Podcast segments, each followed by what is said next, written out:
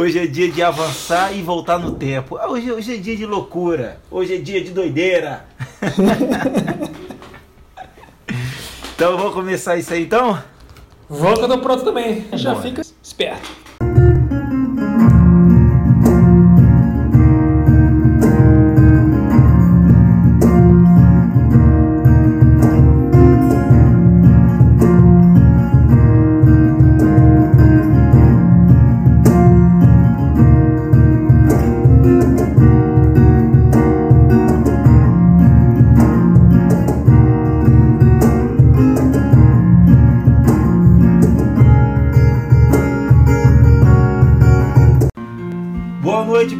Mais uma vez. Alô, ouvintes do nosso podcast Gasto Literário, nosso podcast do Horário Nobre, o podcast que veio te tirar da endocultura para te deixar aculturado. Uau. Está no ar mais um Uau. Jantando na Taverna.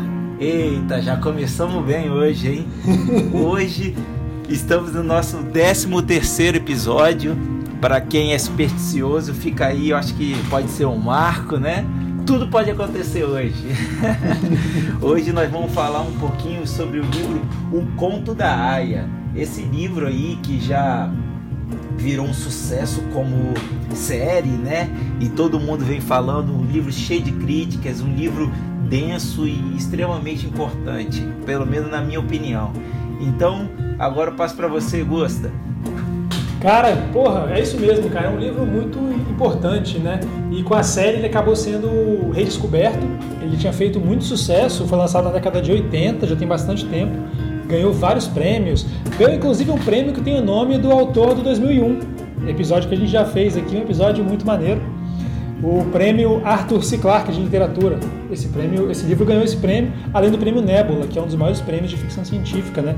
Então, um livro muito mais um livro premiado que a gente traz aqui para conversar com os nossos leitores.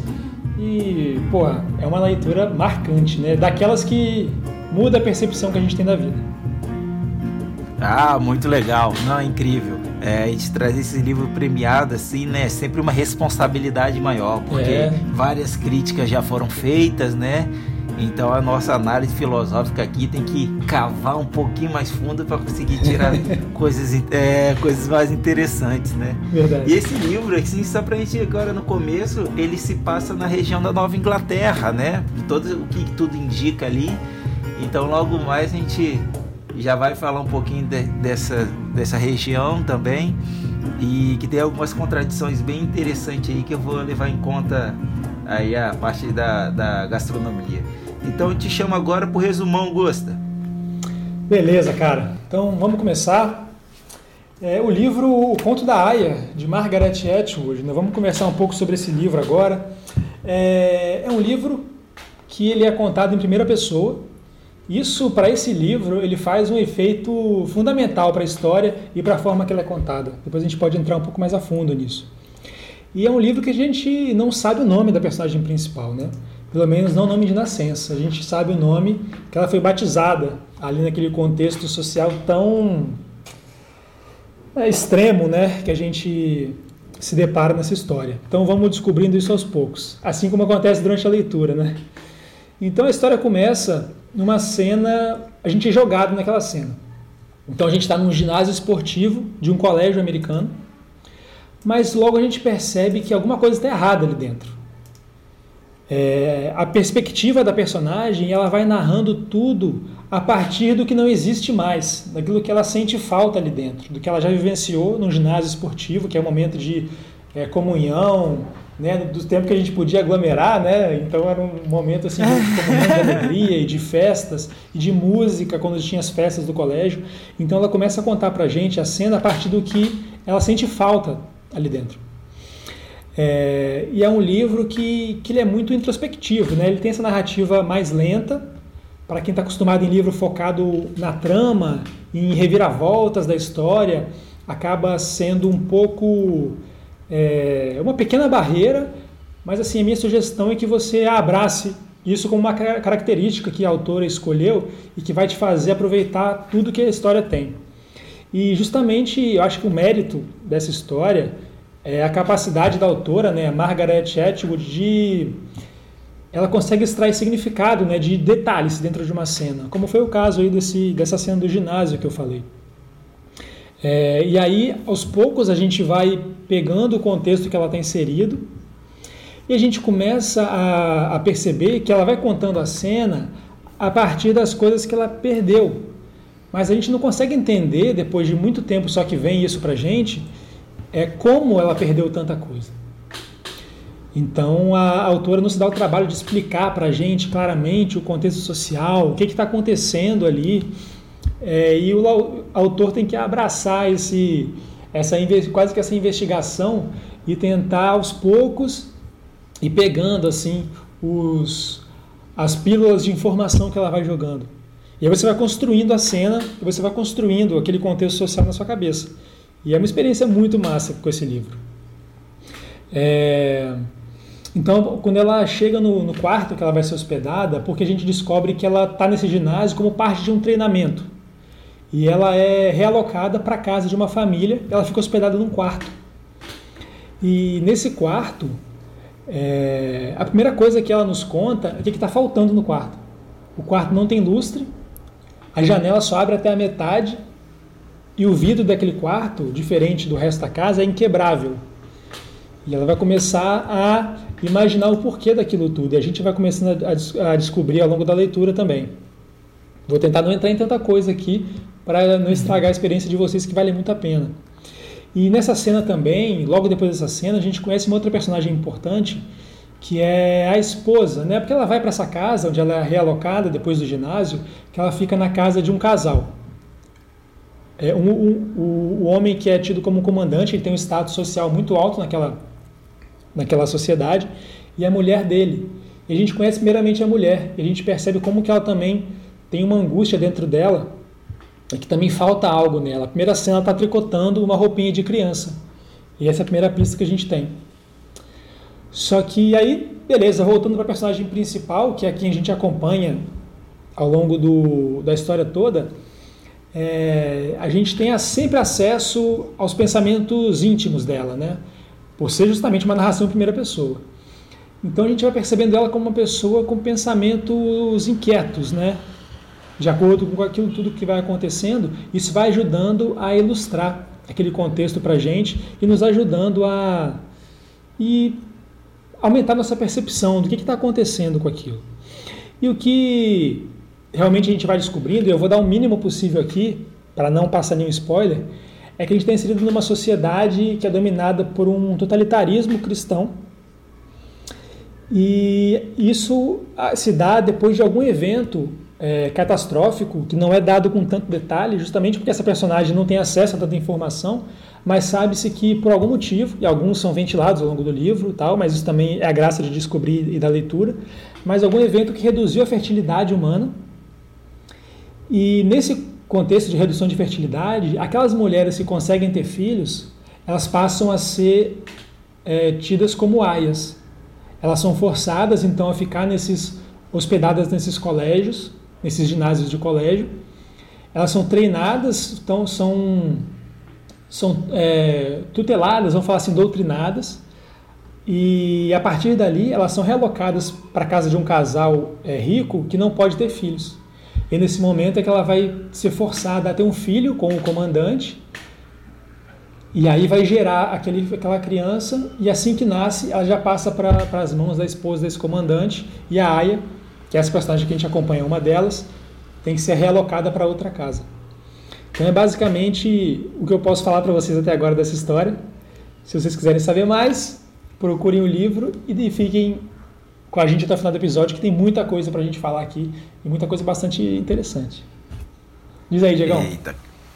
Coisa boa demais, Gosta. É, o livro é, é, muito legal, né? Você vai descascando ele mesmo, né? Você fica ali perdido é, no tempo, na, nos acontecimentos e depois tudo vai se amarrando, né?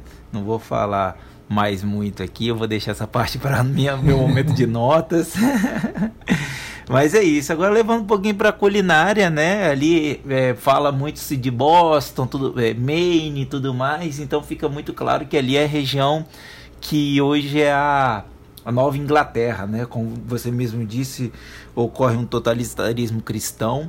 E é muito interessante o seguinte, que a Nova Inglaterra, essa região, principalmente onde ocorre o livro, ela é um grande simbolismo no Ação de Graças, que é quando os, os, os invasores, né, não vou chamar de colonos aqui, os, os invasores ingleses chegaram né, nos Estados Unidos, né, com fugindo de uma perseguição religiosa. Olha que interessante, o livro se passa num local de totalitarismo religioso, uma teocracia, e a, a região ela é marcada pela liberdade religiosa.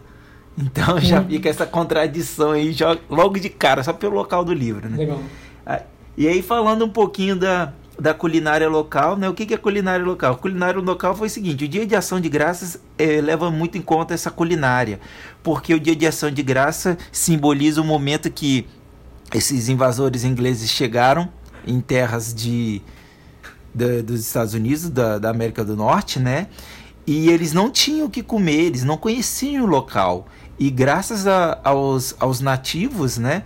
Eles conseguiram buscar alimento e aprender como buscar alimento. Então, uma, uma é uma culinária muito baseada principalmente em milho, né? Que os nativos do, da América do Norte conheciam muito bem. As cranberries, que são nativas da região e dão em abundância. E frutos do mar, obviamente, que é na, na costa leste americana, né? Então, a gente começa a ver aí que a partir do século 17 essa culinária baseada em, em, milho, feijão, abóbora e frutos do mar tem uma importância muito grande para o assentamento desse, desse, desse novo povo que fugiu de, de uma perseguição religiosa no, no Reino Unido como um todo. Né? Então a gente vai ver muitos pratos de, derivados de frutos do mar. Então você vai na região de Boston, você tem muitos pratos desse tipo. Você tem sopa, é sopa não, desculpa, pizza de lagosta para você ter noção.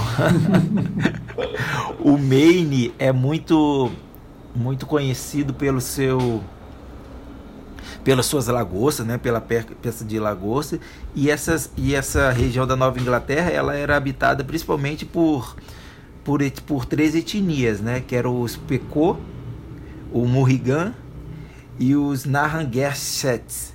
É bem difícil esse último nome. e então eles, eles sabiam tirar muito do, do, do mar e tudo mais. E a, e a região da Nova Inglaterra, né, que eu estou falando aqui o tempo inteiro, é composta por seis estados, né? É New Hampshire, Maine, Massachusetts, Vermont, que é muito conhecido pelo seu queijo cheddar, Connecticut e Rhode Island. Então é uma culinária muito baseada em frutos do mar, muito baseado no que é possível pegar para comer, né? Então frutos do mar te dá proteína, né? Que é a carne. E, e da terra tira-se o milho, batata e assim por diante. Então a, a nossa culinária Hoje é uma, uma um, quase semelhante à culinária do, do Torto Arado, que era uma culinária de resistência, né?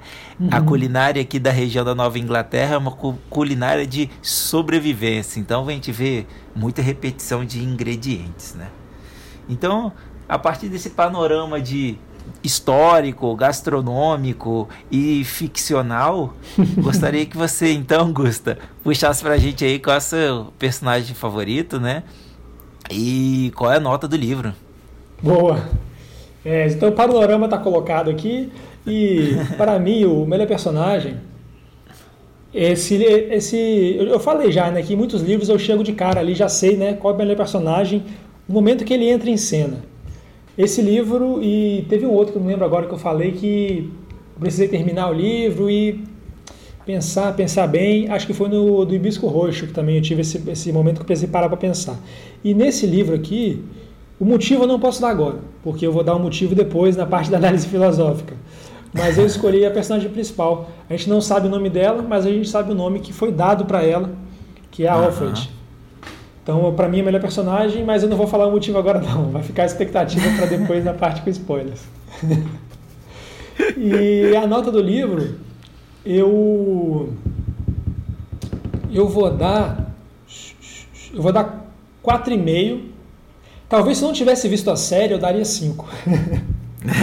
Mas eu dei 4,5 porque a série é muito boa.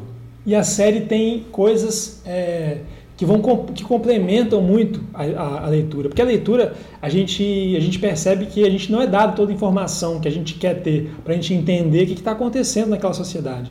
E a série traz isso de uma forma muito bem feita. Então, é inevitável né, a gente comparar livro com a série. Claro que os dois têm objetivos diferentes, mas a partir dessa comparação, tipo, a série seria o 5 e o livro eu vou dar agora 4,5. boa, boa demais.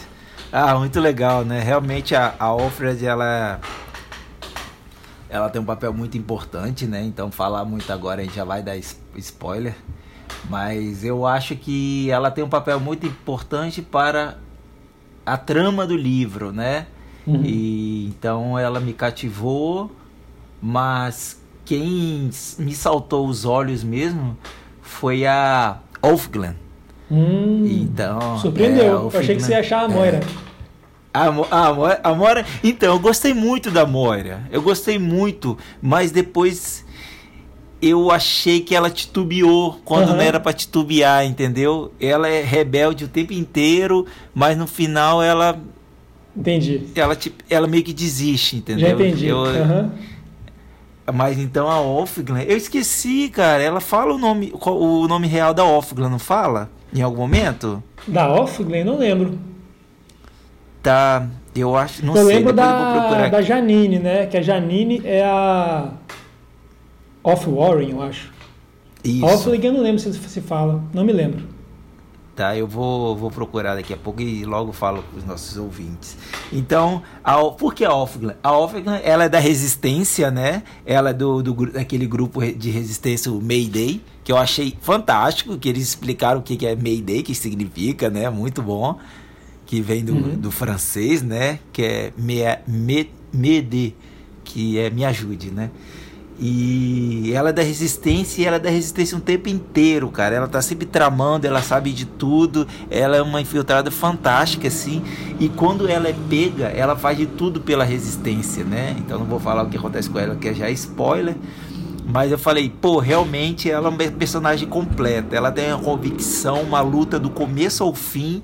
E ela mantém isso do começo ao fim. E tipo, não tinha como ser diferente. Então, muito diferente do que a Moira fez o tempo inteiro, ela fez diferente no final, né? Ela aceitou um destino que não era dela. A Wolfglen não, ela foi de encontro ao destino dela. Então eu acho que a Wolfglen é, ela é, é a minha personagem favorita. Fiquei assim apaixonado por ela. e aí a minha a minha é, nota ela tem livro. mistério também, né? Ela é bem legal. Isso. Exatamente, ela sempre está sabendo de tudo, mesmo sendo privada de todas as informações, ela sempre está sabendo de tudo e ela sempre está tateando para ver em quem ela confia e tudo mais. Então achei pô, bem legal assim ela. E ela no, no, no, num filme de espiã assim tudo mais seria aquele personagem que tipo, todo mundo quer que ela volte para resolver alguma coisa, né? Seria muito legal. E eu anoto meu livro, cara Vou fazer uma recapitulação aqui que você já sabe, né, Augusto? Esse livro eu comecei assim, eu falei, cara, que livro enjoado, que livro enjoado. Eu tava na página 80 e pouco e tava triste, cara. falei, nossa, o livro não, não anda, não anda. E eu perdido no espaço-tempo do livro. Falei, caramba, tal. Até que eu tirei para ler. Eu li o resto do livro em dois dias. Voei no livro que as coisas começaram a se encaixar. E quando a gente estava comentando aqui, antes de começar a gravação, o último capítulo é a cereja do bolo que fala assim: Uau! Não acredito! então, então era, era tudo, era um livro tu, todo para ser cinco. Mas eu não vou dar cinco por, por dois motivos. É, eu achei que o livro em si ele fica muito ali na, na, na cabeça da Alfred, né? E te, ela, ele não dá muito um panorama geral do que está acontecendo, então a gente tem algumas lacunas, né? E uhum. outra coisa é que essa parte do espaço-tempo assim fica meio perdida, então fica truncada no começo do livro. Mas como o último capítulo traz o porquê disso tudo, não tem como tirar muita nota dele.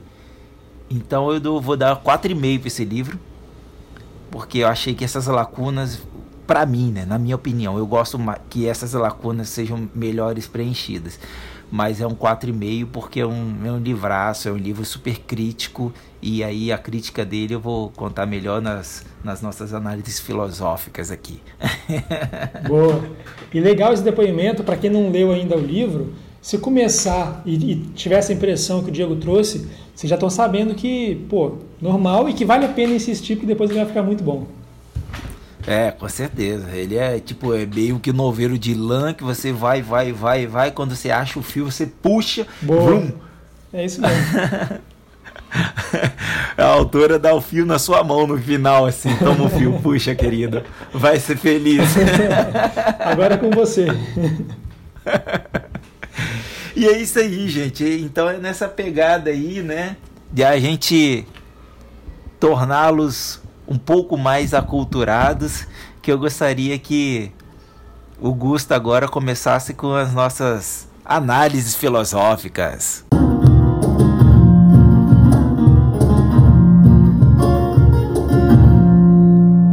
Boa, boa, boa. Então vamos lá. Então, pessoal, já estão mais que acostumados, né? 13 terceiro episódio, todo mundo sabe que daqui pra frente é terreno minado de spoiler.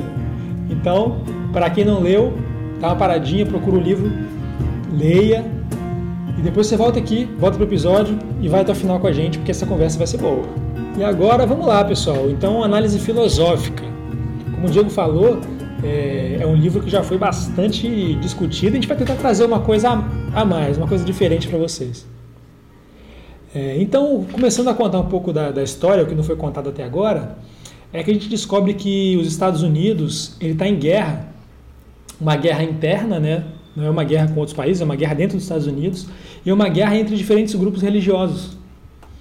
E né, é, ela se passa, a história se passa em Gilead, que é agora o novo país que se formou a partir dessa guerra religiosa nos Estados Unidos, que ocupou a região da Nova Inglaterra, como o Diego falou, né?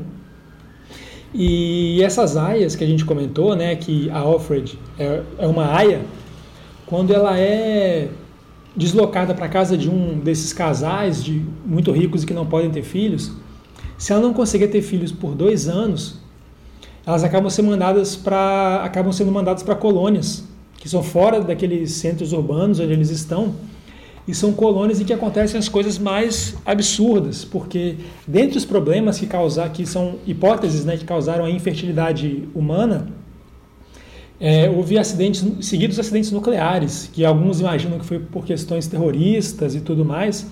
Só que existem muitos pontos ao redor dessa área urbana de muito lixo radioativo.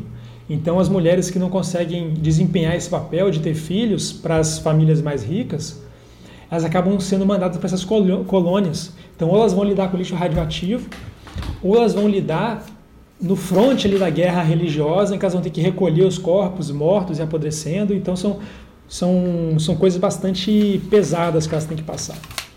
Mas não deixa de ser pesado o dia a dia que elas estão passando é, dentro da própria Gilead, né? porque a gente entende que elas estão lá com o único objetivo de procriação. É, são, são parideiras, como um, um cachorro que está num canil ali para se reproduzir e vender os filhotes. Elas estão ali para ter filhos com os comandantes em uma cerimônia bizarríssima que é narrada no livro, a, a, cerimônia, né, que do da relação sexual dela com o comandante, né, como é falado na, na, na história, é uma cena muito chocante e que eu não vou descrever aqui porque vale a pena ser lida, é uma cena muito forte. É, e, e, tem cenas assim que são muito marcantes, né, para construir esse cenário de, de, de, isolamento, né. Então um deles que eu chamo a atenção é que a Alfred, é, ela está dentro do banheiro e do lado de fora no corredor está a Cora. A Cora é uma das ajudantes ali, são chamadas de Martas, né? São, são mulheres que não estão nessas castas mais ricas, que também não têm é, capacidade de, de gerar filhos, então elas não são aias mas elas também não são mandadas para colônias, elas ficam ali à mercê do sistema e querendo ajudar. Então elas podem se tornar tias, que são as mulheres que treinam as aias, ou podem se tornar martas, que são as mulheres que trabalham na casa dos, desses, desse, desses casais mais ricos. Né? Então a, a Alfred está no banheiro com essa Aya do lado de fora, com essa Marta do lado de fora, a Cora esperando, e a Cora está impaciente e ela fala: Vamos aí, Alfred, eu não tenho o dia inteiro. E aí ela, a Alfred ela para e reflete sobre aquilo dentro do banheiro, né? Porque na verdade poucas coisas nós podemos ter inteiras hoje em dia. É, então isso eu achei muito forte quando ela falou, porque é, algumas expressões a gente acaba banalizando no nosso dia a dia, né?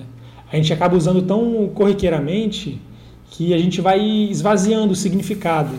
Eu não tenho o dia inteiro. O que, que isso significa, né? Você tem o dia inteiro. Você faz o que você quiser do seu dia. Mas quando você se insere numa sociedade é, nesses formatos, uma expressão como essa, ela readquire um significado muito forte, né?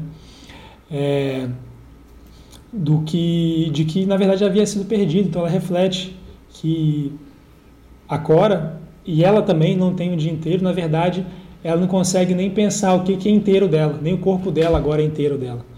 Então foi uma cena que me marcou muito a forma que, que a escritura usou esse esse jogo de palavras e esse, esse, ressignificado né, de expressões. É, e uma coisa que eu achei interessante para chamar atenção também é que aos poucos a gente vai sendo apresentado de como que houve essa mudança né, dos Estados Unidos, que a gente tem hoje em dia, para virar uma ditadura totalitária cristã. E esse livro foi publicado na década de 80, e a forma que ela narra, ela diz que os primeiros é, defensores né, de uma nova política, de que deveria haver uma revolução, eram ridicularizados na televisão, eram tidos como piadas, ninguém levava a sério.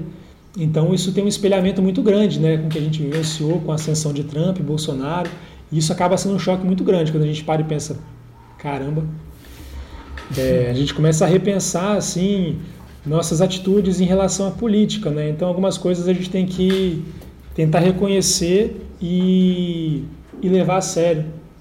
E muitas vezes a gente não é capaz de fazer isso no momento que ela está acontecendo. É só depois que a gente tem a perspectiva do que foi acontecendo que a gente se dá conta. Uma coisa que eu queria falar, é, e agora falando um pouco da personagem em si, por que, que eu escolhi ela para ser a, a melhor personagem, é porque nesse livro a personagem principal ela não é uma heroína, como a gente espera é. que a gente encontre né, num livro de ficção.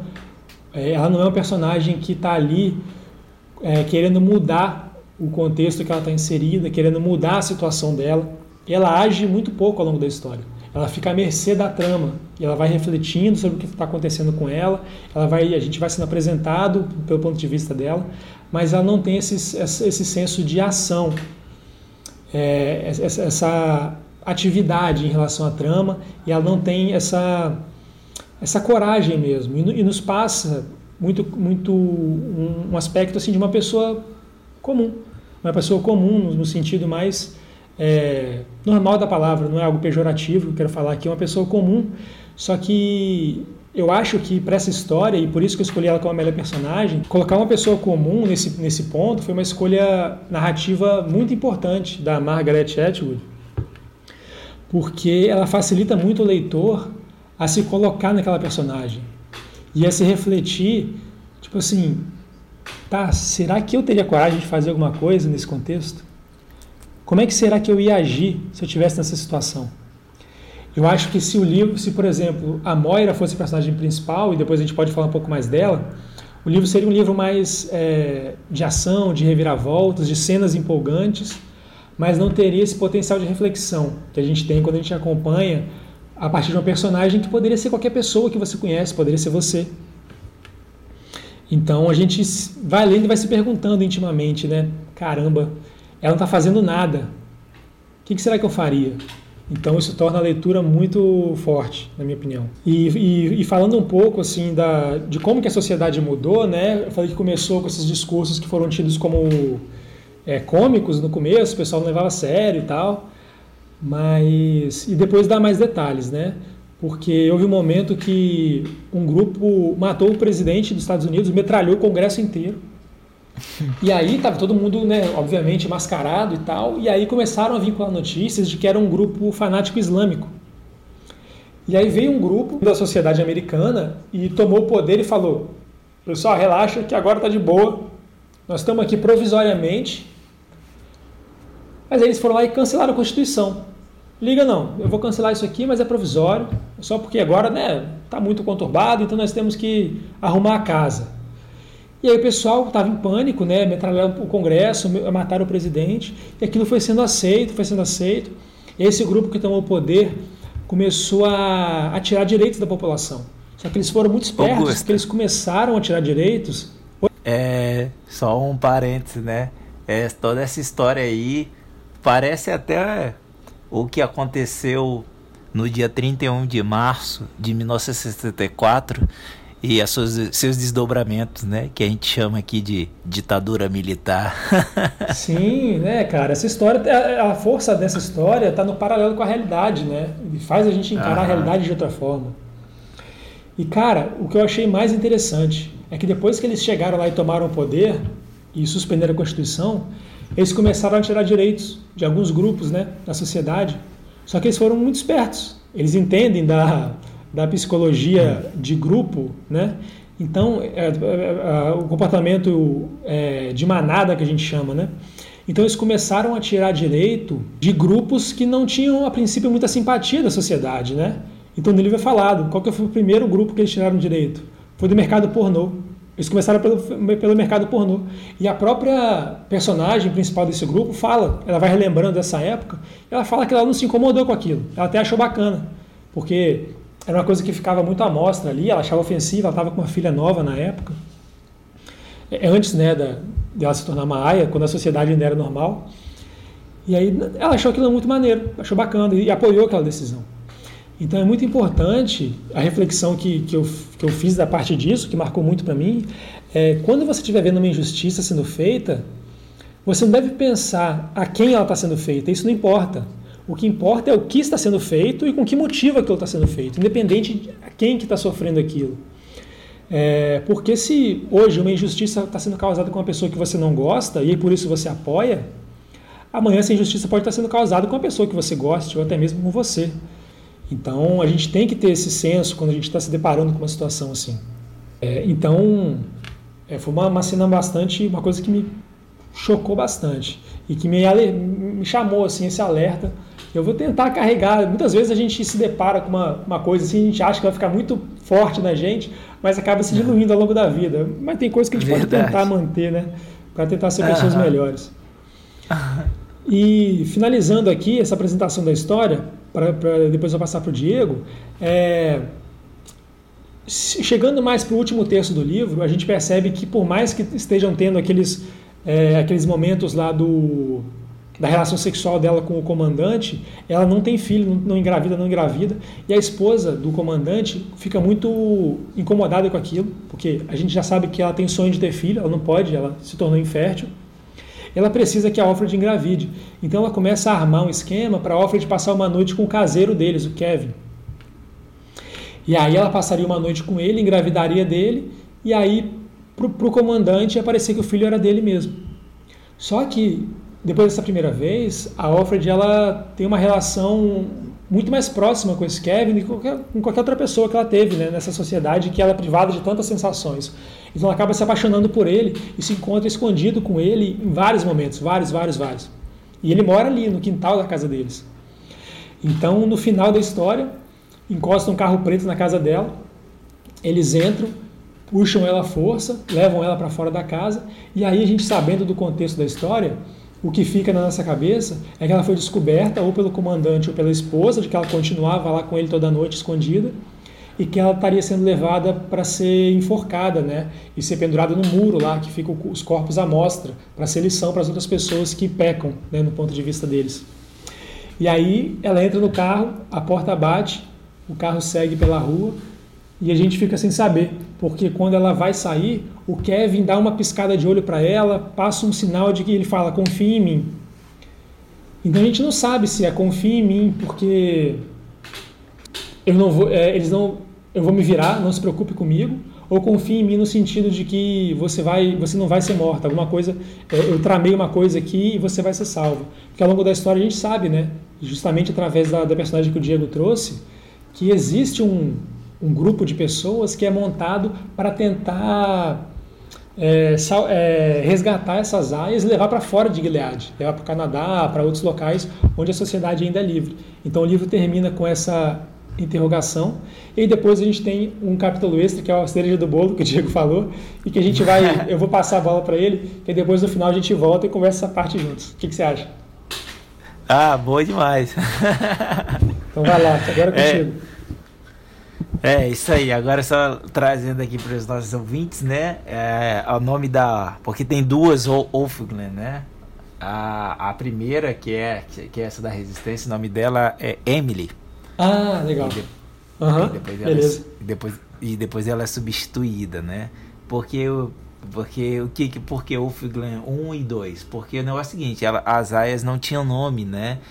Então existia um prefixo que era off, né? Que era D, e o nome do comandante. Então era a aia do Glenn, a aia do Fred, do Fred, a aia do Warren e assim por diante. Isso. Então elas não, não tinham nome. E é muito legal, né? O, isso daí que a, a personagem principal ela não tem nome, em nenhum momento ela fala o nome dela porque é tudo um relato dela, ela não tem por que falar, ah, eu sou tal, ainda mais na, na, quando ela gerou o relato. Uhum. Então, com isso, vamos pa passar no tempo, né? Até 2195. que é o último capítulo. Cara, muito legal o último capítulo. Que a gente descobre que tudo que foi relatado são transcrições de fitas cassetes feitas pela personagem principal. Cara, isso eu fiquei maluco. Que aí o pesquisador no futuro começa a falar que ela, onde foi encontrada essas fitas, como que elas foram encontradas. Tem umas referências de música na, no livro que a gente entende no final, né? O porquê, que eram, eram fitas de música, que começavam com a música e depois começava ela a relatar tudo o que aconteceu. Então era um monte de fita que esse pesquisador diz que não sabe qual é a sequência das fitas, então por estudos eles conseguem botar mais ou menos aí uma sequência da história, então a gente fica, por isso que a gente fica meio perdido durante a história e aí ele conecta tudo. Ele fala o que, que aconteceu, como foi formada a República de Gilead, é, de onde essas, essas mulheres vieram, os desastres que aconteceram, né? os campos de concentração, né? que esses, essas colônias eram verdadeiros campos de concentração que estavam limpando é, detritos tóxicos. É, ou então esses campos eram para produção de, de trigo e de alimento, né? Então você sabia que tinha toda uma perseguição. E é muito interessante que durante a fala desse pesquisador do futuro, ele deixa bem claro que isso era muito arcaico, que a sociedade daquele jeito é, é, era até cômica, de tão esdrúxula, né? Então eu fiquei até na, na, no final pensando assim, pô, eu acho que essa sociedade evoluída no futuro aí, ele, ela consegue chegar na igualdade entre homem e mulher. Porque tem uma parte lá que ele vê que faz uma piada, né? Que tipo assim, pô, como não, como não tinha igualdade de homem e mulher, né? Com que mundo mais arcaico, né? Então eu fiquei deu um, um vamos dizer assim, um calorzinho no coração. então o que acontece? Como você já disse, né? Então a gente vai começar o livro de trás para frente para entender que o que a a nossa a Offred estava passando era resultado de tudo que você já contou aí, de um mundo apocalíptico, né? De um mundo onde foi dado um golpe em, em prol dos velhos costumes, em prol da Bíblia, né? Então, o que, que a gente leva? A gente leva, leva para uma guerra religiosa, né? Uma jihá, uma cruzada, a Idade Média como um todo. Então, isso daí é o que a autora traz pra gente são processos. Então, tipo assim, a história ela acaba se repetindo, né, em, em, várias, em várias partes, em várias revoluções.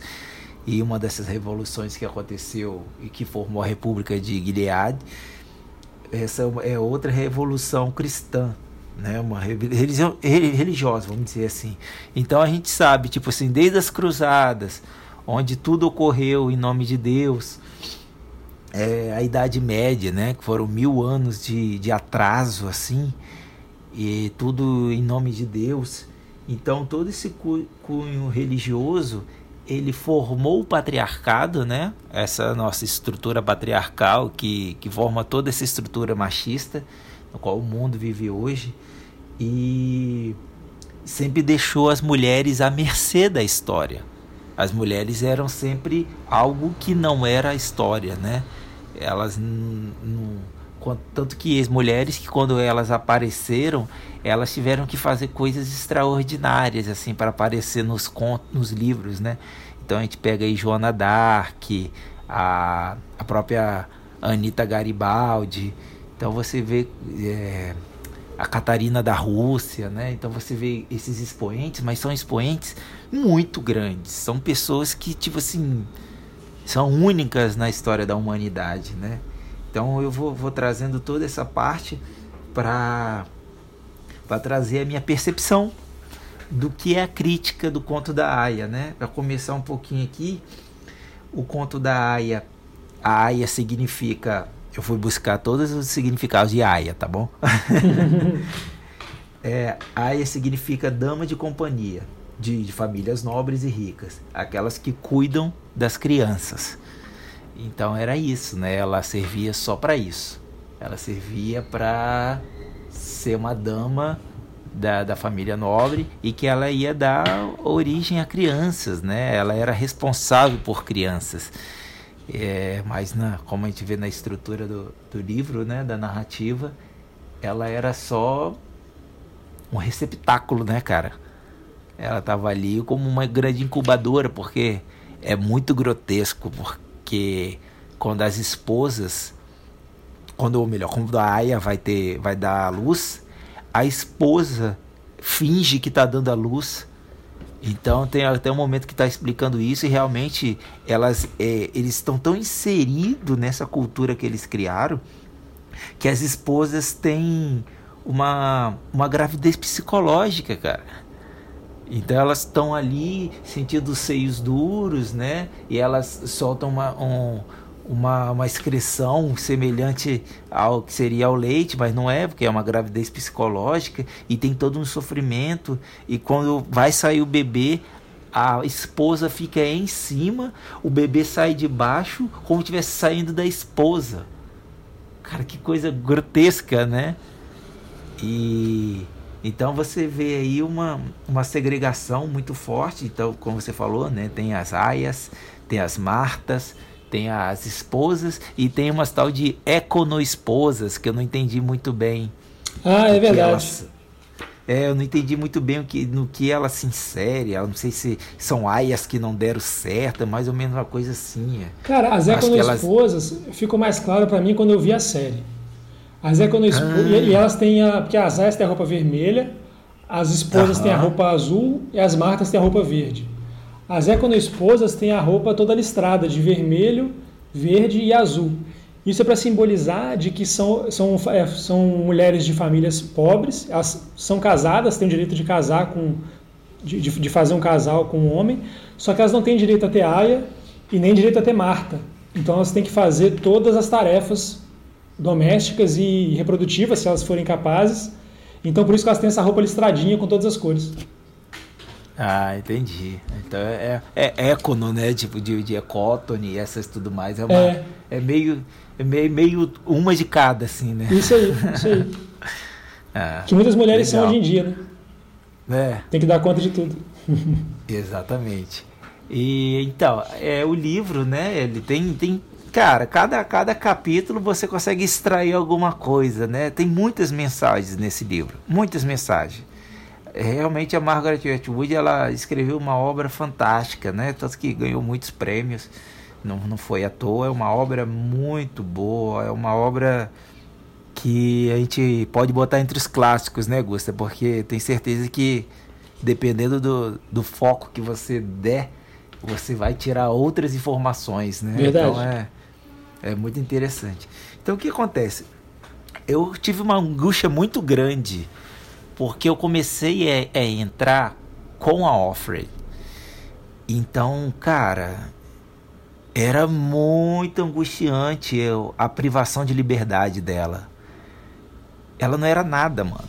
Eu fiquei em alguns momentos ali pensando, tipo, ela acordava, comia a comida que traziam para ela e o resto do dia ela não fazia nada. Ela não podia fazer nada porque ela não podia ter acesso a nenhum material pontiagudo, não podia ter acesso à leitura, cara, a leitura, nem escrever. Ela não era nada. O dia só, o dia dela era acordar, comer, comer e ver o sol se pôr. E nos dias de cerimônia ela ia lá para para ser copulada, né? Isso. E não podia não podia ter nenhuma reação nem nada e e tipo, eu já comecei, antes de ter os primeiros relatos de suicídio, eu já comecei a pensar, cara, que, que vida é essa, né, cara? Que vida é essa que você só serve? Só serve. E eu fiquei pensando nisso, só serventia, e eu pensei, putz, cara, eu, eu vejo aqui uma crítica muito profunda da estrutura machista. E eu, eu comecei ficar, caraca, que loucura. Então eu listei aqui, ó, vou contar 1, 2, 3, 4, 5, 6, 7, 8, 9, 10. 10. 10 coisas que acontecem no dia a dia, muito comum, e que a gente não se atenta. E eu fico feliz de estar me atentando para essas coisas. Tanto que eu consegui escrever, consegui identificar, né? Mas é muito pouco ainda, né? Então eu gostaria de levar a minha análise filosófica por, por esse lado. Então vou, vou falar aqui o que eu listei, né? E então o primeiro, mulher como objeto de criação, né? Então é, tem muito disso. Então você vê principalmente essas famílias mais antigas com com sete, dez filhos e falar, ah, tinha muito filho antes porque não tinha televisão. Não, cara, não era isso. Era porque tinha chegava o macho em casa e quanto mais filho ele tinha, mais homem ele era. Então, isso é isso é não é não é coisa da época, é coisa de de, de, de sempre, né? É, mulher como objeto de prazer. Então, os, os outros soldados, né, os outros homens, eles eram proibidos de chegar perto do, da, das mulheres, porque o tempo inteiro era falado: ah, não, é, cuidado com o homem. homem. Homem só quer o prazer, homem só quer o prazer. Então você fala, vê o tempo inteiro lá, né, que tinha muitos estupradores. Então, e nada diferente de hoje, né, que mulher é vista por muitos só como algo para ter prazer, uma conquista para o prazer e pronto. É, mulher como objeto decorativo. Então você tinha as esposas, né? As esposas eram objetos decorativos na casa. É, então elas sempre estavam bem vestidas, tudo mais, e que teoricamente, né, na sociedade Gilead, elas não serviam para nada mesmo, mas elas eram um objeto de, de ostentação para os comandantes, né, que eles tinham que estar com, com uma esposa uma, a mulher como empregada da casa, então você tem em Gilead uma casta inteira de empregadas, né? De, de serventes do lar. São as Martas, as Martas só servem para isso. Né? Isso fica muito claro, essa, essa questão das Martas. Tipo assim, ah, você não vai procriar, então você vai fazer o que você sabe muito bem, que é servir a casa. É, uma mulher sem identidade própria, isso foi muito forte, muito forte mesmo o que a gente já falou aqui agora, né, das Offred, Offglen, Off Warren. Então, tipo, todos todas tinham um, um, nome que não eram delas e elas não podiam pronunciar o próprio nome, cara. Algumas já tinham até esquecido o próprio nome, né? Então elas não se davam uma identidade. E é isso que isso do começo que eu falei, né? O quanto que a mulher fica à mercê, ficou à mercê da história, né? Não por não ter importância, mas por não, não se dar o valor igual a se dar a, a, aos homens. É uma, uma mulher sem liberdade, que, tipo, a gente fala, ah, somos todos iguais. Somos todos iguais da boca para fora, né, cara? Quando a gente começa a fazer a análise das estruturas, a gente vê que não, não tem equidade, né? Então, muitas liberdades não, não, não se tem. Isso é muito comum, tipo assim, coisas bobas, né? Igual pegar assim, ah, não, você não pode fazer isso porque você é mulher. Tipo, como assim, cara? Eu lembro que quando eu era moleque, eu tinha uma coisa, tipo, quando algum, alguma colega vinha jogar bola comigo, para mim era o fim do mundo, mano. Era o fim do mundo pra mim. É, era uma coisa Tava com medo de tomar caneta, né? É. e então, é, é, e, e, todos os amigos eram a mesma coisa. E agora na graduação, né? Agora no, nos últimos anos que eu tava lá na, na UFES ainda, eu lembro que sempre que a Camila ia vir jogar com a gente, falava assim, ó. Camila é do meu time. Ah, não. Camila é a única que dá passe certo aqui. Vocês são um bando de troglodita. e a gente jogava muito bem sempre, metia gol pra caraca. E, e, tipo, não tinha nenhuma noção disso antes. Tipo, quando eu era moleque, eu podia ter outros colegas que fariam a mesma parceria do jeito que eu gosto no futebol, entendeu? Então, claro, né? E, tipo, o que eu, o que eu penso hoje em questão do, do, do machismo estrutural não tem nada do que eu pensava antes, ou melhor, antes eu não pensava nisso. Eu só era um, um privilegiado pela estrutura, né?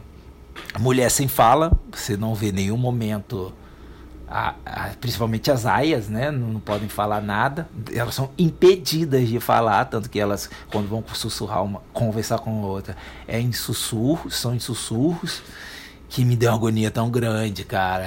Aquela cena do do ginásio, todas elas dormindo uma do lado da outra e elas não podem nem olhar uma para outra.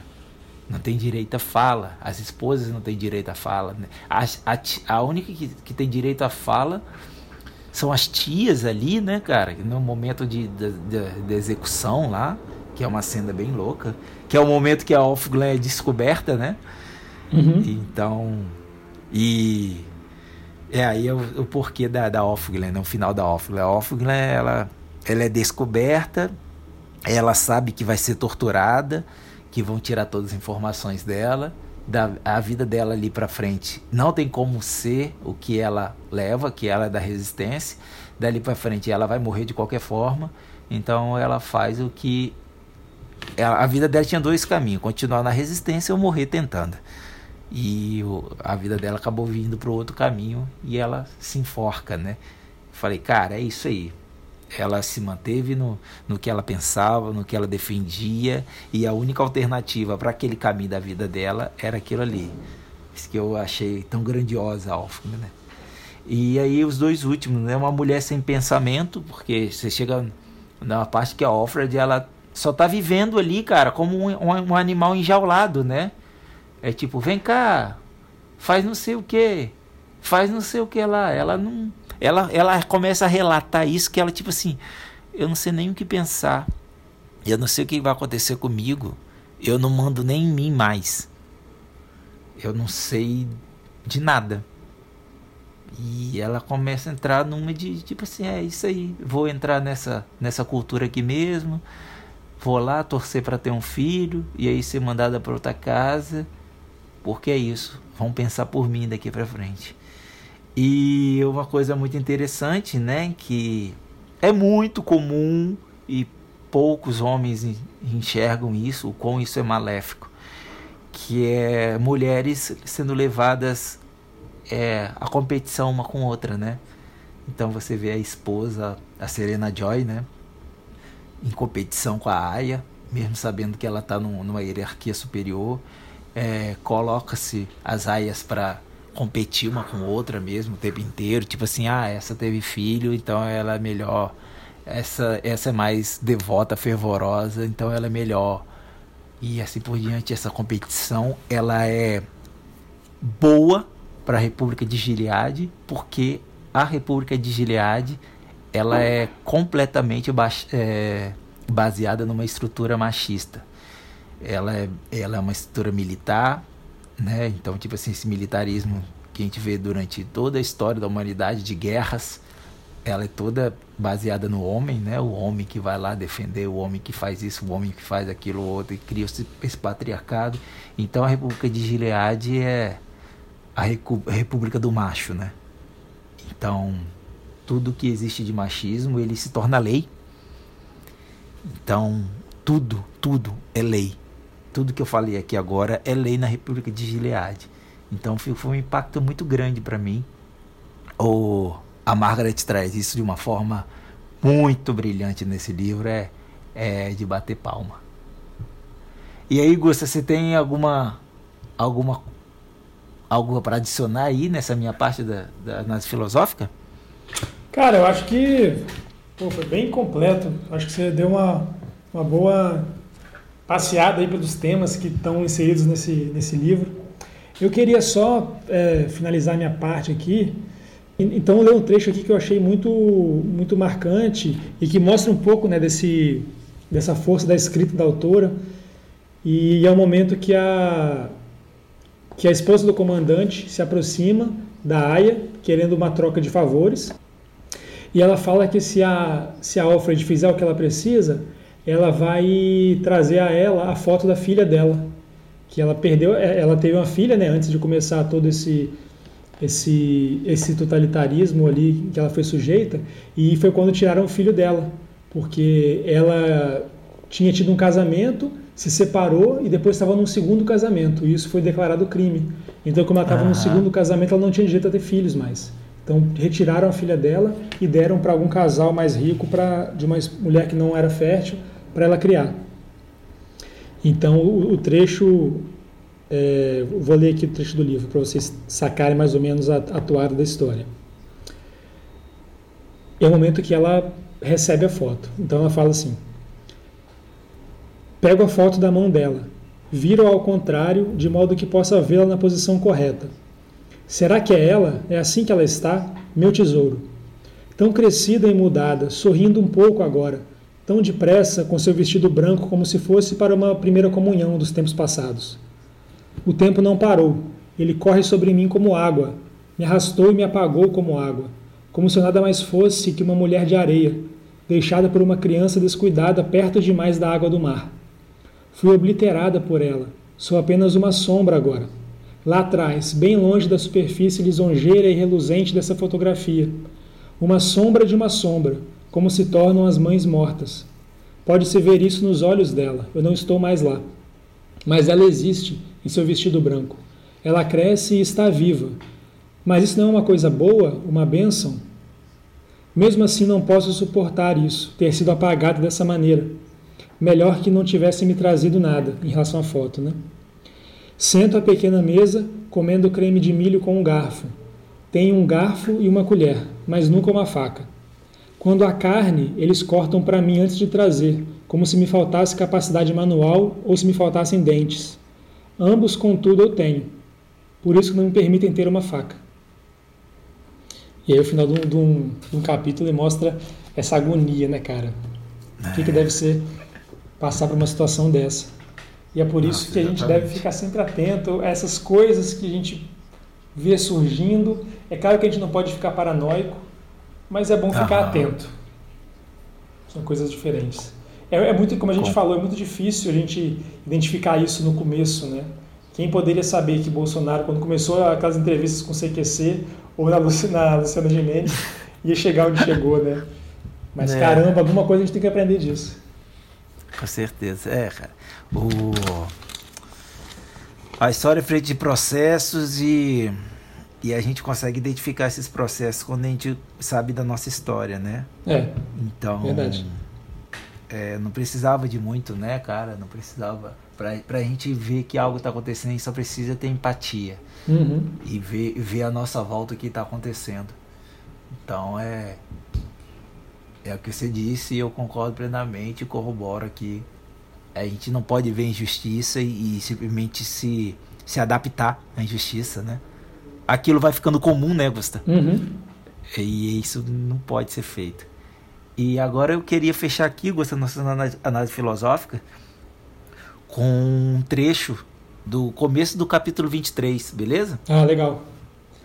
Esse capítulo 23, gente, é o seguinte, é a gente toma quando alguém rotula um outro de machista ou você age de forma machista, a gente tem que entender o que que é, né? É tipo, se a gente está dentro de uma estrutura capitalista e a gente usufrui dessa estrutura para o nosso bem, ou a gente tem algumas coisas a mais, a gente tem privilégios de, de, pela essa estrutura, a gente é capitalista. Né? E quando você tá, a gente está numa estrutura machista, então a partir do momento que a gente tem qualquer privilégio dessa estrutura, a gente está sendo machista. E a única forma de acabar com isso, como eu já disse antes em outros podcasts, o que é estrutura, né? A única forma é desconstruir, acabar com essa estrutura, né? Então, o, esse começo do, do capítulo 23 eu acho um desabafo bem forte. E aí quem tiver aí já leu o livro, quiser ler junto comigo, ou então ler depois, eu acho que é sempre bom a gente dar uma olhada nisso, porque é um desabafo muito forte e eu acho que esse desabafo é bem atemporal, vamos dizer assim. Vamos lá. Vamos parar nesse ponto. Pretendo sair daqui. Isso não pode durar para sempre. Outros pensaram essas coisas em tempos difíceis antes deste e estavam sempre certos, conseguiram sair de uma maneira ou de outra, e não durou para sempre, embora para eles tenha durado todo para sempre que tinham.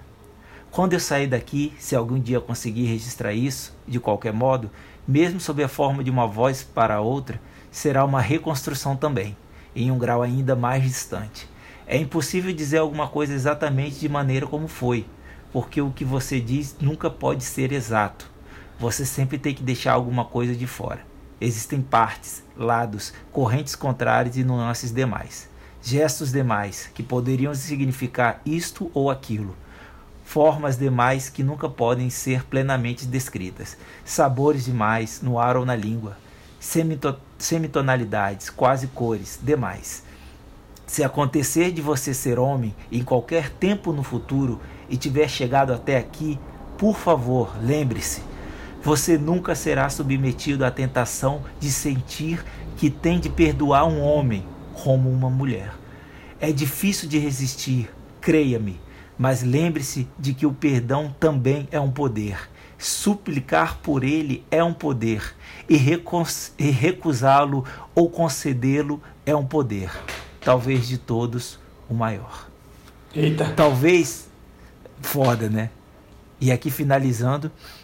Talvez nada disso seja a respeito de controle. Talvez não seja realmente sobre quem pode possuir quem quem pode fazer o que com quem e sair impune, mesmo que seja até levar à morte.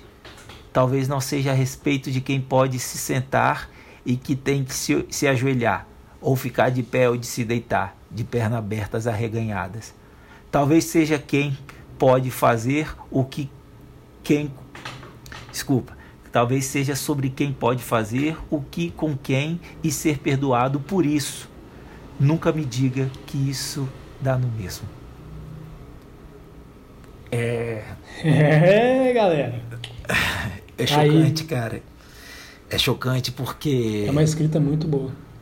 É, é, um, é, realmente um desabafo, né, cara? Que realmente é dono, né? Poder fazer o que quer e, e ser perdoado. E, e aí, né? Então é eu achei essa parte muito, muito forte. E o que eu falei lá da, dessa metáfora do e a República de Gilead ser a República do Macho, né? Isso daqui é é bem representativo, né? Então eu acho que todos nós, sempre que tiver dúvida, né? Sempre que quiser sentir um pouquinho, lendo isso aí, acho que dá para trazer um sentimento forte. Eu já tinha lido, li aqui de novo e já fiquei emocionado de novo. É, cara. E para quem gosta de postar frases de efeito no Instagram, esse livro aqui é um prato cheio. tá cheio, tá cheio.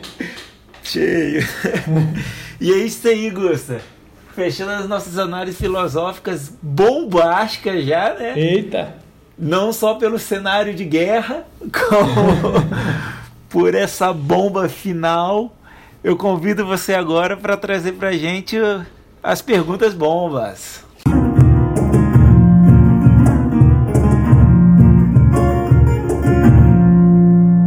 Boa, boa, boa, boa.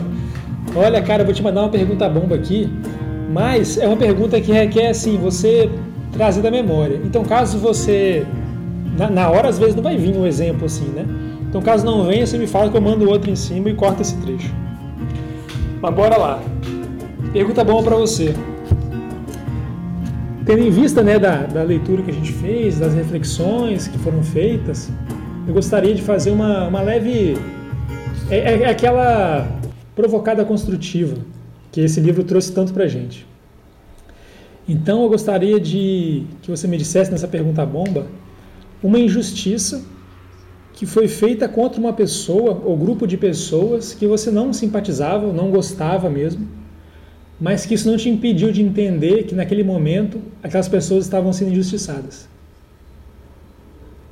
Hum, caramba. Como eu falei, deve ser difícil pensar um exemplo assim. Tá, vamos na lá. lata. É... Tá, re- repete um pouquinho só para eu ir pensando junto com você perguntando. Tá, Só esse finalzinho. beleza. Me diga uma injustiça que foi feita contra uma pessoa ou grupo de pessoas que você não gostava ou não simpatizava, mas que isso não te impediu de entender que elas estavam naquele momento sendo injustiçadas. Não te impediu de Ah, falar, sim. não, isso está errado, isso não deveria estar acontecendo com elas. Ah, cara, eu já. Então, vou descer, um exemplo bem, bem, bem forte. De, a gente tava falando de, muito de política no, nesses tempos, desde 2018, né? 2000, é. Então, uma coisa bem interessante é que, tipo, nessa polaridade de esquerda-direita, eu tava passando perto de um, de um protesto pró-monarquia, pró-ditadura. e é uma... Mano, e tipo assim, porra, na moral, o que vocês estão fazendo aqui? Esses muito extremos, cara, eu não vou rir mais porque a gente riu do Bolsonaro e hoje ele é presidente. Então a gente não pode rir, a gente tem que falar, ei, ei, ei, sai fora, não deixa essa galera chegar lá não. É, então eu vi lá e fiquei, fiquei com aquela coisa assim, aquele ódio. Eu falei, cara, como que essas pessoas podem estar pensando nisso, mano? Porra, vontade de jogar uma bomba ali e acabar com aquilo tudo. Que loucura tal. Porra, cara. E aí foi o, o plot, né? Mano, chegou uma galera. Porque, é, obviamente não, né? Mas a grande maioria ali eram pessoas mais velhas, assim. E chegou uma galera azucrinando, mano. Azucrinando assim, de, de, de violência física, cara. E xingando, violência moral, assim, verbal. Uhum. E pá, que não sei o que lá. Cara, é um bando de, de doente falando besteira. Mas, mano, eles estão no direito deles de protestarem. uhum. Eles, naquele momento, eles não estavam fazendo mal a ninguém. E aí veio a galera azucrinando. Eu falei. E eu fiquei naquela assim, porra, eu vou lá ir contra as pessoas que pensam com, com como eu penso. Que eu, e eu fiquei naquela ali, pô, eu pensei até em, tipo assim, pô, vamos jogar uma bomba ali e acabar com. Óbvio que em nenhum momento eu faria isso. Mas é tipo assim, aquele meu pensamento falacioso foi. virou uma ação de, outro, de outros radicais, né, cara? Sim. E eu vi, caraca, velho. Então a partir disso eu pensei, mano, não, não dá pra ficar desses dois extremos, não. Legal. Não dá mesmo, olha, olha isso, velho. Porque, tipo assim, aquilo ali, quando a gente tá em dois extremos, a gente começa a validar esse, todo tipo de violência, né, cara?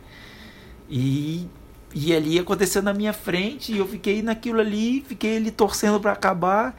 E acabou que chegaram outras pessoas ali, tipo, não, mano, que isso, tá louco? Você não tem direito de fazer isso, não, não sei o quê. E ficou aquela coisa e, e acabou o tumulto, mas foi um momento de tensão bem grande que eu consigo trazer aqui e exemplificar essa isso daí que você me pediu, né? Mas realmente é, é o momento que a gente vê injustiça acontecer, a gente fala que a gente tem que pesar o tempo inteiro, né, Gusta? A gente tem que ser autocrítico o tempo inteiro, tipo, cara, não sou a favor disso, não sou a favor dessa pessoa, mas eu não tenho direito de fazer nada contra ela, cara. Não Uhum. tenho esse direito. E eu também tenho o direito de que ela não faça nada contra mim. Então é, a gente tem que ter. É, a gente tem que ter essa autocrítica e isso leva até aquele negócio, né? Pô, são pessoas diferentes que vão pensar diferente, mano. O mundo não é o que você pensa, não o que você acha. E você buscando enten- até entender, você fortalece os seus pensamentos. Então, igual esse- um tempo para trás, eu tava falando com os colegas, ah, eu vou ver o. Tava vendo muito o Flow Podcast, né? Até parei de ver porque eu não aguento aquele monarque, cara. Cara é muito besta. Hum, muito. Ah, deixa pra lá. e. É, ele, é, ele é nojento, resumindo. E aí eu fui vendo algumas entrevistas de algumas pessoas que, não tenho, que eu não tenho o mesmo pensamento que elas. Pra entender e, tipo assim, e reforçar os meus, e re, reinterpretar os meus.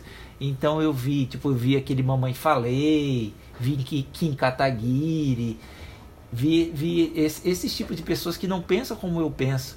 Uhum. E eu falei, pô, que legal, cara. Até que esses caras, em algumas partes, eles não são tão imbecis assim. Na verdade, eu deixei de achá-los imbecis.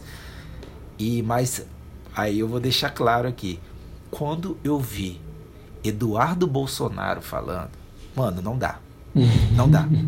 Sério, é o cara que é completamente alheio à realidade, ou melhor, distorce a realidade em, em prol dele.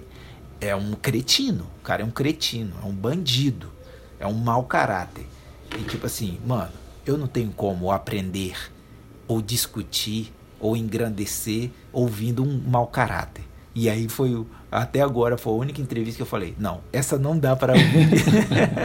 Ali que você colocou a linha.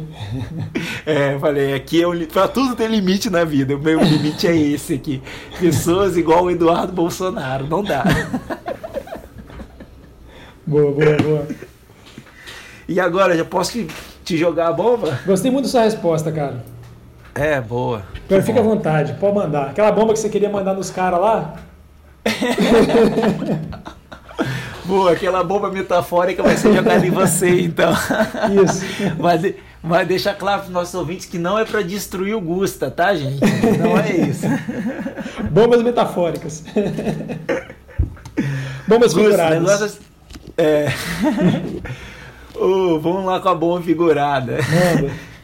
Tendo em vista que, tipo assim, a gente, a formação da humanidade, ela tem muito a ver com a religião, né? Então a gente teve várias guerras pela religião, em vários momentos, formações de império por religião, declínio de império por religião, a gente pode botar aí o, o, o Império Egípcio, Babilônico, Romano, né? E é muito interessante que, que o, o Império Romano co começa como politeísta, vira cristão e ele é derrotado por, pelo Império Árabe, né?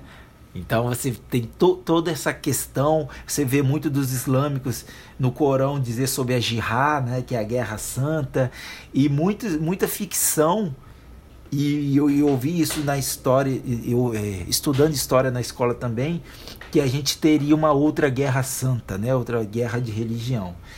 Então, levando em conta isso e todo esse panorama que a gente tem hoje, né, que cada vez mais, cada vez menos a religião ela está interferindo no, no, na, na, no dito da história contemporânea, né? Tirando aqui no Brasil que agora a gente tem um temor de ter uma bancada evangélica virar uma um executivo no país. Mas vamos deixar isso a parte de discutir outra hora.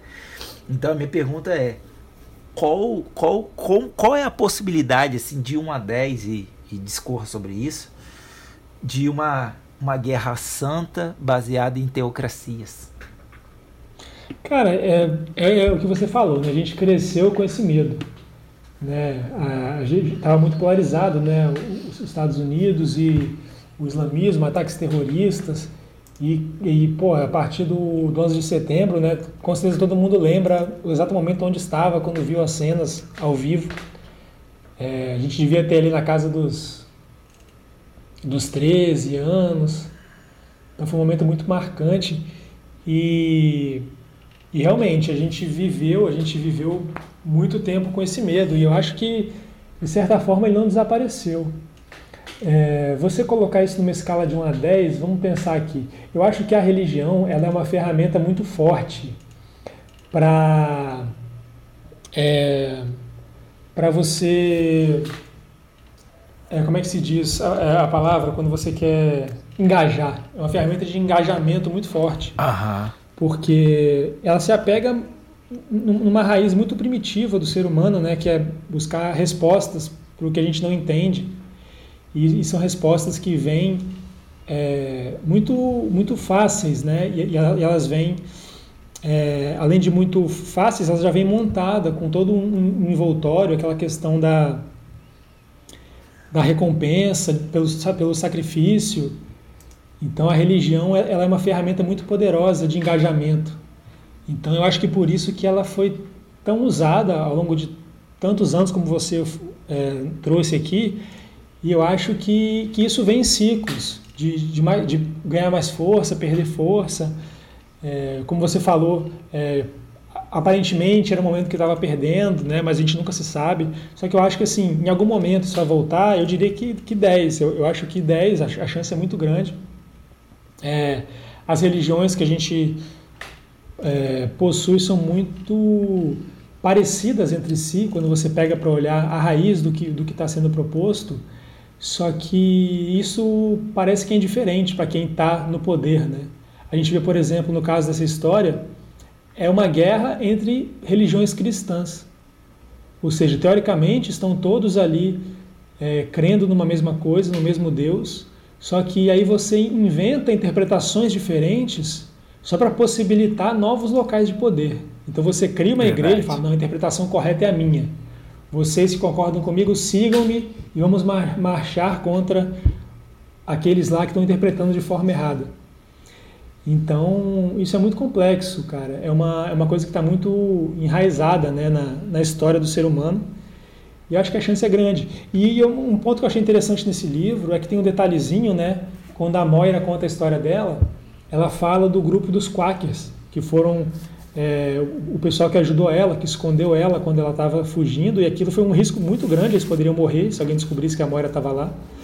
E, e, foi dito que eles se apegavam na religião, né, para fazer o bem para uma pessoa, uma pessoa desconhecida.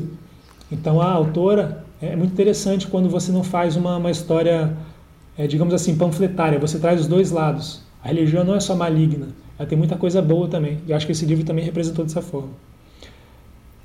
E acho ah, que é legal, isso. A resposta é essa. Mano, eu vou, vou ser bem sincero com você aqui. Eu, quando eu te fiz essa pergunta, eu daria, sei lá, a chance de 1 a 10, eu daria 2, 3. Mas agora o que você respondeu, eu já, eu já tô com você. Você falou tudo, cara. Você falou tudo, tudo, tudo mesmo. Realmente esse engajamento pela religião, ele é muito poderoso, né, cara? Uhum. Esse engajamento pela fé é muito poderoso e isso articulado do jeito que, que leve as pessoas a se levantarem contra as outras, mesmo as duas acreditando em Jesus Cristo. É, uhum. é muito forte. Até eu citando o livro de novo, né? Fica claro ali no livro que eles reescrevem a Bíblia, né? Com passagens que, que fomentam a República de Gilead. Isso. Então, é realmente, então a sua resposta fez mudar a minha ideia aqui. massa, massa. Bom demais, Gusta. Legal, velho. E é isso aí, cara. A gente tava lá falando de privação de, de liberdade, é, não ter direito nem a, a escolher o que come, né? O que dão para você comer, você tem que engolir. Mas com a gente aqui não. Aqui a gente a gente sugere, mostra e ainda fala como fazer, né? Então aqui é liberdade todinho para você puxar aí o que, que a gente vai fazer agora, qual é o nosso próximo quadro. Ah, cara, então eu queria te perguntar se você pudesse cozinhar para Offred, para fazer uma noite bacana ali para ela, para ter uma noite mais agradável, que prato que você servir para ela aqui na nossa hora da janta? Puta que pariu, bom demais, que gancho, hein? Ah, então vou fazer o seguinte, então, então vou, vou mostrar aqui para os nossos ouvintes a cena gastronômica da Nova Inglaterra, porque aí a gente vai ter noção do que a Alfred podia comer antes de ser capturada. Boa. E aí eu vou sugerir um prato aí de que acho que ela gostaria também e que os nossos ouvintes vão gostar. Legal. então eu gostaria de, de levar cada prato tem basicamente eles cinco ingredientes principais na, nos pratos da Nova Inglaterra, né? E isso quando eu falo ingredientes principais é toda toda a refeição, né? Desde o café da manhã, a janta, é, o que é servido em bares também. Então são cinco basicamente, que é o milho, né? Que já era quando os, os invasores ingleses chegaram na América do Norte, é, já era muito utilizado pelos nativos, mas o mais interessante, os nativos utilizavam muito o milho para dar de comida para os animais e não para comer. e aí os nativos ensinaram, né, esses invasores aí, esses, esses protestantes fugidos do, da Inglaterra, a cultivar esse milho e hoje em dia é muito, muito utilizado, já, já foi utilizado naquela época e hoje ainda mais. Então o que se, se serve muito é o que chamam lá de Johnny Cakes, que são broas de milho, né? Que a gente começa, conhece muito aqui, muffins de milho e sopas de milho, né? Hum. Outra coisa são os frutos do mar, né? Como a gente diz, pô, fica na beira da, da, da costa, né? Ali a, região de, da, de New England, né, na Nova Inglaterra, tem, é uma, uma indústria pesqueira muito forte nos Estados Unidos, né? A gente vê nisso naquele filme Mar em Fúria. O Mar em Fúria ele se passa na região da Nova Inglaterra, né? Então você vê ali tem toda uma cultura de pesca, né? Tem muitos pesqueiros, muitos grandes que as pessoas e cidades inteiras vivem da, da pesca, né? Então essa facilidade de proteína foi muito importante. E, e, isso ficou tão forte ali na, na cultura que em Massachusetts existe uma região dedicada à, à pesca do bacalhau, né? Que é um é uma, é uma seção inteira do estado que é voltada só para a indústria de, de, produção do bacalhau, que é Cape Cod. Né? Então, e ali o, é muito forte o ensopado da Nova Inglaterra, que eles chamam, né? que é um ensopado com de, de frutos do mar, né? Com amêijoas e batatas. Nossa, isso deve ser maravilhoso. Os feijões, né? Os feijões no, lá nessa região eles são feitos com de forma doce, tá? Então são feitos basicamente com melaço e com, com seiva de, de árvores, né? Que eu vou falar daqui a pouco o que, que é. Caramba! Então, esse, eu, aí você pensa, né? O feijão é uma fonte proteica muito forte aí para os nossos ouvintes vegetarianos vão concordar comigo, é uma fonte proteica muito rica. Então você tem a proteína do feijão mais o açúcar do, desse melaço. Então é uma, uma, uma refeição muito rica, né, cara? Então imagina, um povo que não, não sabia nem onde procurar comida e conseguir fazer esse prato, isso garante, garante a sobrevivência, né, Des, desses primeiros, desses, uhum. desses colonos, né? É, outra coisa é cranberry, né? Cranberry é igual mato, né? Igual goiaba para eles lá. Então, dá, qualquer lugar tem cranberry. Aqui a, gente paga, aqui a gente paga uma fortuna, né? Mas lá é nativa da região, então dá para fazer de tudo, né? Tanto comer in natura, como fazer compotas, molho, comer com pão, principalmente. Então isso é muito comum. Então você vê no você vê algum filme de ação de graças e tem sempre uma um molho de cranberry. E por último, o Maple Sugar, né? Que também Nossa, foi ensinado é bom, pelo. Tá? É bom, né, cara? Nossa, isso é uma delícia. Isso foi ensinado pelos nativos, cara. Os nativos ensinaram a tirar a casca, extrair a seiva e transformar no maple. E, pô, isso é uma fonte energética violenta, né, cara? Então dá pra, pra viver muito tempo com maple, assim. E é gostosinho aquilo lá, né? Uhum. e trazendo todo esse panorama aí, o que, que, que eu trouxe para a hora da janta hoje. O prato de hoje é o clam chowder, Uau. que a tradução de é que a tradução literal seria uma sopa de mexilhões, né? Então, chowder não é, não é exatamente soup, né? Mas é como fosse uma sopa de consistência mais forte, assim. Então, é uma sopa bem cremosa que é feita a partir do caldo de mexilhão e aí com batata, com temperinho. É uma coisa de louco. Eu olhei a receita e falei, nossa, eu quero comer isso. E a minha vontade que deu, eu falei, vou ter que levar para os nossos ouvintes, porque é muito simples de fazer, né? Você vai fazer os mexilhões, ali temperadinho, refogadinho, ele vai soltar um caldo, você vai adicionar batatas, temperinho, e aí no final você vai finalizar com, com creme de leite. Tipo, tipo quase como um estrogonofezinho assim. Então é fácil de fazer, tranquilo e os sabores casam perfeitamente. Então hoje para nossa hora da janta fica então Klaus Schauder. Porra, deu, deu curiosidade aqui. Eu gosto bastante de frutos do mar. Você trouxe aí o contexto do milho também. Porra, deu uma vontade de comer um creme de milho. Mas a sopinha está em boas mãos, está em boas mãos. Bom demais, né? e é isso aí, Gusto. Então agora nosso fechamos nosso último contato com Conto da Aya. Então com, com esse fechamento eu gostaria que você trouxesse aí para os nossos ouvintes qual como vai ser o nosso próximo livro. Ah, cara, muito bom, muito bom. Se vocês ouvintes já estão escutando todos os nossos episódios, já estão por dentro de qual será o próximo livro. Mas se você ainda não está por dentro, eu convido vocês a escutar o episódio genialmente intitulado de Jantando na PQP, porque é lá que a gente escolheu nossa próxima leitura. E nossa próxima leitura será nada mais nada menos do que Como Água para Chocolate. Vai ser um livro que a gente escolheu dentro de cinco livros ali que estavam concorrendo à nossa leitura. É um livro da Laura Esquivel, e esse foi o livro que a gente escolheu, que foi escolhido para a gente, né, pelo pessoal do, do, do, podcast Pulitzer que Pariu. Então, a gente vai, vai encarar o desafio, vamos ler esse livro, vamos fazer um episódio especial com o livro que eles escolheram para a gente. Ah, isso aí, não, muito legal, né? Toda aquela interação com, com o pessoal do PQP, que encontro fantástico, muito legal. Foi, fico saudoso daquele encontro. E aí, vocês viram, né? A votação foi acirrada lá, né? Foi emocionante até o final, até o último voto. Foi, foi emocionante. A Ju ficou lá o tempo inteiro querendo o livro dela, mas o, o livro conquistou a maioria mesmo.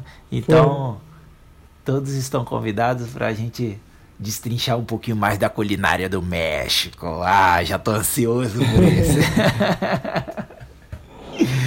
E é isso aí, pessoal. Mais uma vez agradeço a vocês, nossos ouvintes. Muito prazer em tê-los aqui. Muito legal saber que vocês estão acompanhando cada vez mais gente com seguidores. E fico muito feliz de, de que esse projeto esteja dando certo e que tragam sempre nossos desdobramentos, né? Então, pedindo aqui que Continuem passando para os amigos, compartilhando, comentando.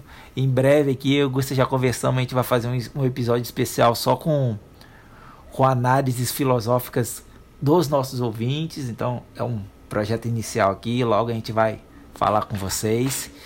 E é isso aí. Aqui quem vos falou mais uma vez, numa noite agradável, de horário nobre e com uma janta maravilhosa, foi Diego Barbosa.